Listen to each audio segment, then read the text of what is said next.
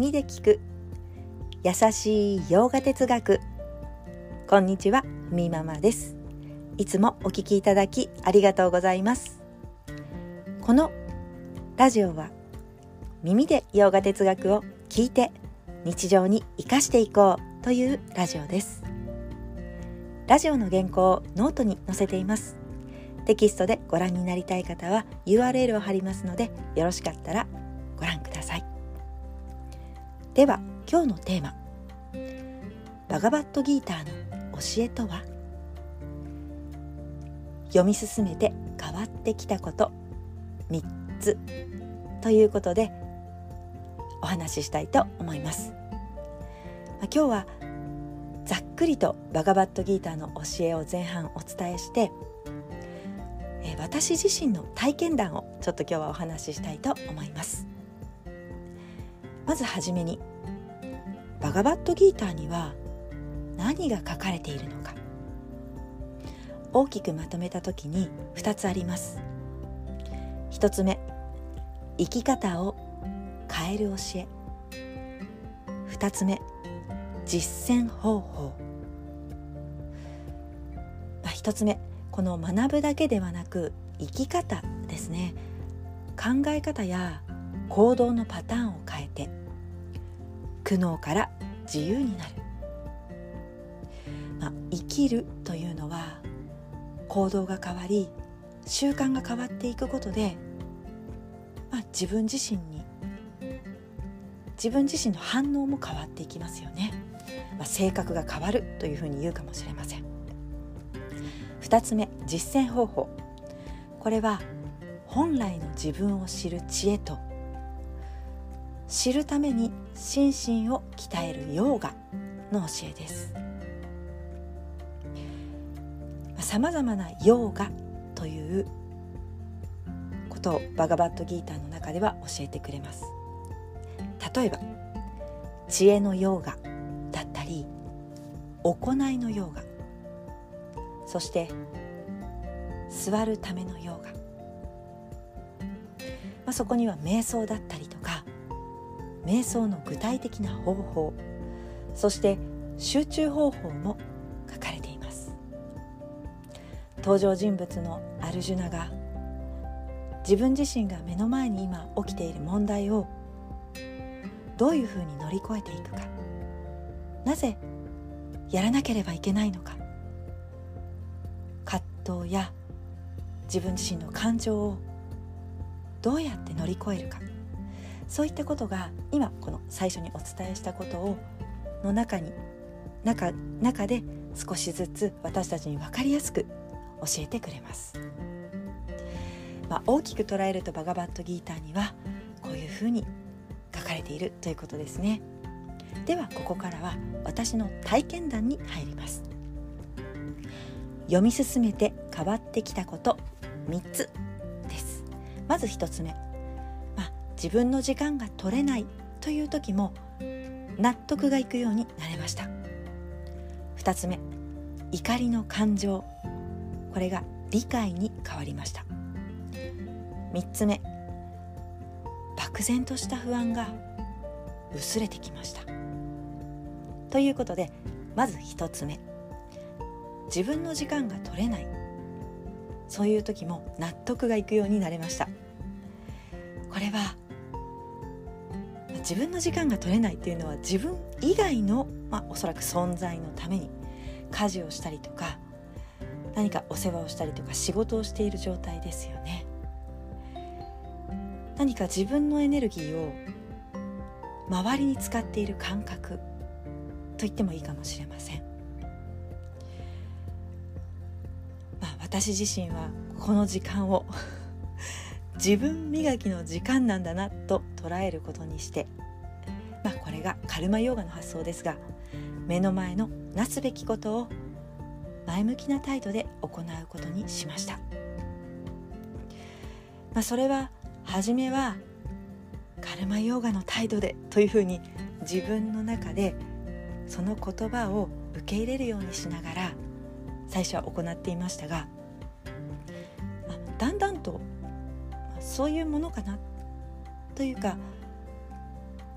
受け入れられるようになっていったのかもしれません。まあ例えば私であればヨガをする時間がなかなか取れないということが悩みでした、まあ、子育てだったりとか、まあ、家事ですね。そして仕事、まあ、自分以外のことをやらなければいけない時間。でもよく考えたらそれは自分自身を磨くための時間なんだなということで、まあ、ヨガをしてなくてもヨガをしているんだなということに気づくことができました、まあ、それまでの私というのは自分の時間がないというふうに思ってどうしてだろうなぜかそこに執着してしまったんですね。そしてその執着から怒りに変わっていました、まあ、家族のせいにしたり誰かのせいにするということです。それを時々ああこれはカルマヨーガの態度で乗り越えられるのかもしれないというふうに思うことができるようになりました、まあ、ふと自分の中でよぎるということですね。ただ目の前のなすべきことをあまり深く考えずよしやってやろうか。えいというふうにできるようになってきました。これは私にとっても自分の気持ちに楽になれたというふうに言ってもいいですね。では2つ目。怒りの感情が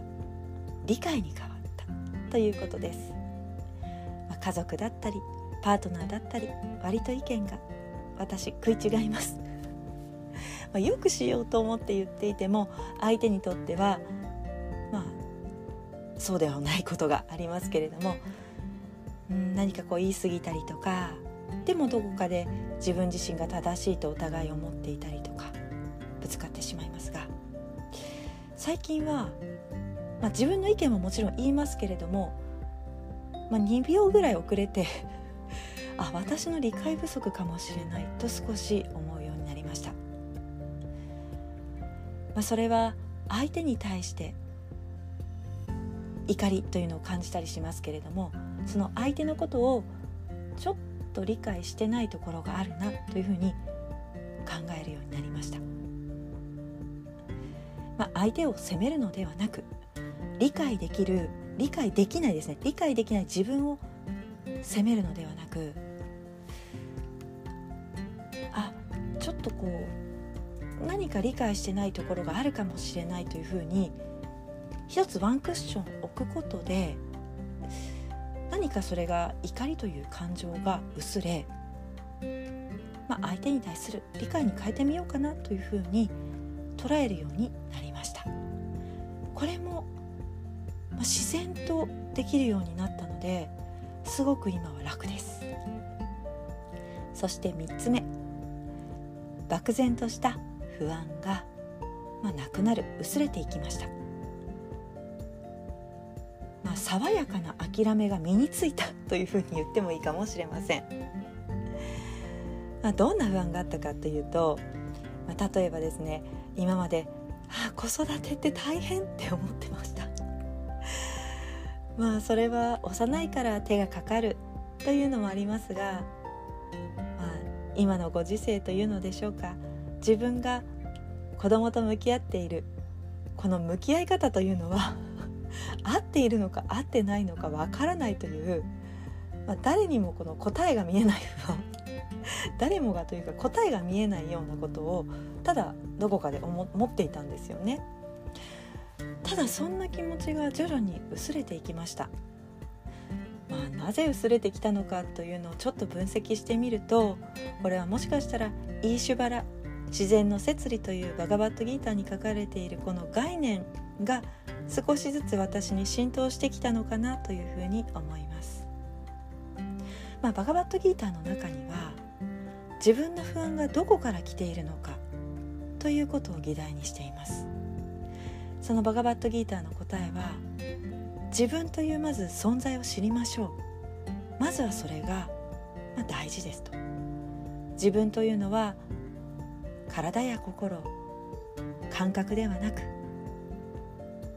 意識それが本来の自分ですよと言います。その意識というのは目の前に広がる全てのものに同じく浸透している、まあ、それがイーシュバラと言いますが、まあ、言ってみればこれこう初めて聞くとそれ概念でしょというふうにね。それ知ったからってどうなるのというふうに突っ込まれそうですけれども、まあ、バガバットギーターの中ではその理解その部分を理解することで、まあ、苦悩から自由になれるとも言いますし章を変えてイーシュバラについて少しずつ、まあ、理解できるようにアプローチをしてきてくれます。まあ、私自身も完全に理解してるとははっきり言って思っていません ただ読み進めるうちに少しずつですがそういうことを言っているのかと。うん何かわからないけれどあの漠然として自分自身が理解しているのかというところすら漠然としていますが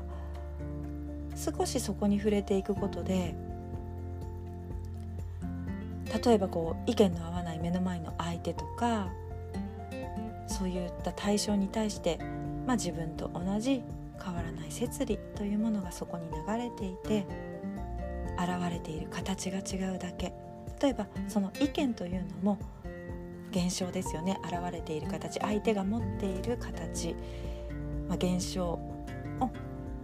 そういうものなんだなというふうに理解に変えることができた。どこかでその経典の教えにちょっと当てはめていくことでワンクッション自分の中にスペースができた。と言ってもいいかもしれません、それがすごく楽になりました、